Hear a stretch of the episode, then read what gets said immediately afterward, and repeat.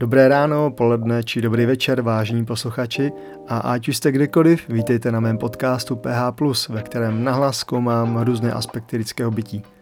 V rámci minisérie, ve které se zabývám smrtí jako naším motivátorem, se dostávám k zážitku, který jsem prožil v Jeruzalémě. Ve starém Jeruzalémě je chrám božího hrobu a hned v úchodu vystavená kamenná deska. Podle legendy, poté co Ježíš zemřel na kříži, ho na ní údajně přenesli do jeskyně, ve které jeho tělo uložili. V té pak po třech dnech vstal z mrtvých a tak dále, ten příběh známe díky Velikonocím. Ta deska je na zemi, kolem ní je výzdoba, nad ní visí kajídelnice a svítí svíčky. Denně k té desce přichází lidé ze všech myslitelných zemí světa. Kleknou si k ní, často na ní položí ruce, někdy čelo a někteří na ní pokládají přívěšky, křížky nebo neurčité předměty v igelitových sáčcích. Došlo mi, že věří, že něco z toho kamene přejde do toho jejich předmětu. Možná požehnání, nevím. A že to pak zůstane s nimi. Obvykle nejsem cynický, ale v tu chvíli jsem slyšel, jak ten můj vnitřní kritik říká, že je to takové naivní, takové zbytečné. No a stál jsem opodál a sledoval jsem, jak ty lidi a taky ty moje myšlenky. Po chvíli jsem se rozhodl, že udělám to, co ti lidé. Že to prostě zkusím. To je někdy moje odpověď eh, tomu mému vnitřnímu souci. Přistoupil jsem k onomu kameni, klekl jsem si na zem vedle něj a pomalu na něj položil ruce. Brzy přišlo něco, co jsem vůbec nečekal. Než vám to prozradím, musím na chvilku odskočit do mého dětství, aby to dávalo vůbec nějaký smysl. Když jsem byl dítě, tak jsem slýchával, že Ježíš Kristus se za nás všechny obětoval. Mně to nedávalo žádný smysl. Jak se mohl za mě obětovat někdo, kdo žil před dvěma tisíci lety?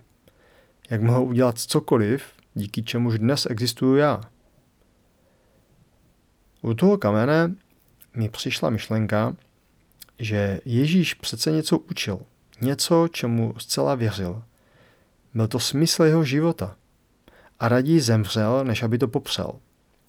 A v tu chvíli mi došlo, co teď nově pro mě znamená, že tím za mě položil život. On nezemřel za mě ve smyslu místo mě, to je jasné. To stále platí. Ale on mi tím ukázal, že život má nějaký smysl a ten je potřeba najít a naplnit, jinak ten život prožiju s pocitem marnosti, zbytečnosti, že nenajdu pocit naplnění.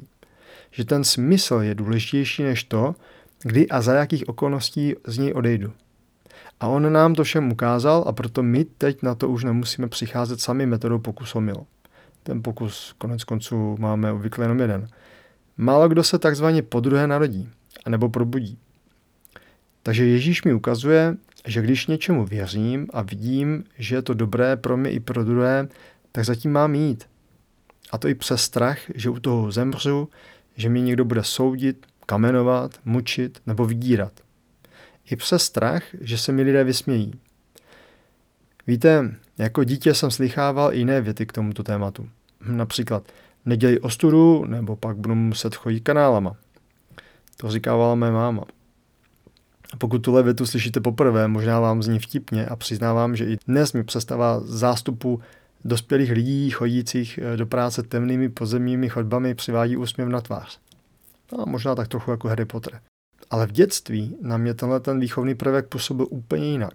Byla to jedna z těch věd, které mě otesávaly do skroceného, nesvobodného člověka, do hodného kluka, který všem vyhoví, všech se více či méně bojí a svůj život prožívá ve strachu, že něco podělá a ostatního za to vyloučí s kolávem.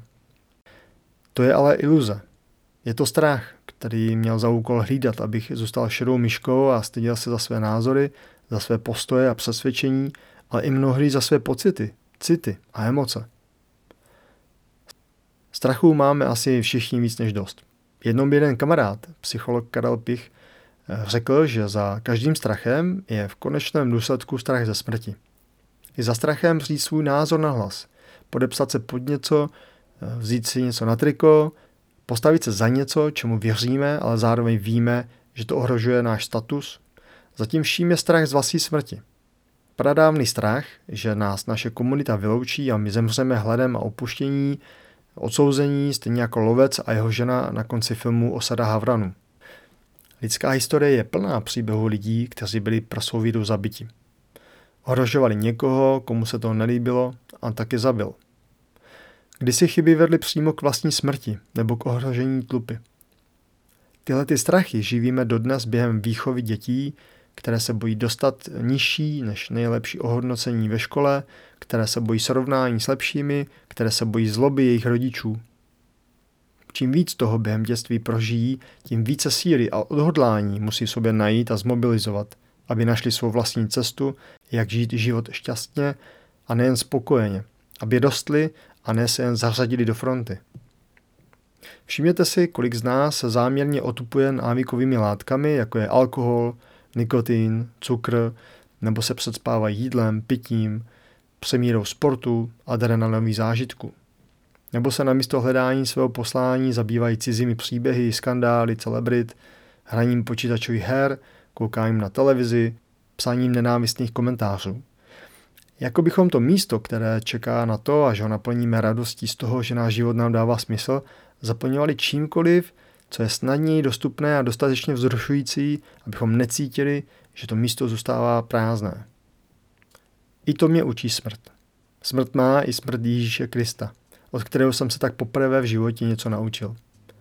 Děkuji mu za to, že za svou víru obětoval život, abych já dnes nemusel obětovat život nesmyslům, který se mi denně nabízí obrovské množství. Přeji nám všem, abychom i přes mumraj dnešní doby slyšeli to tiché místo v nás, které nás ve k největšímu dobrodružství života, k objevení a naplnění jeho smyslu. Mějte se báječně.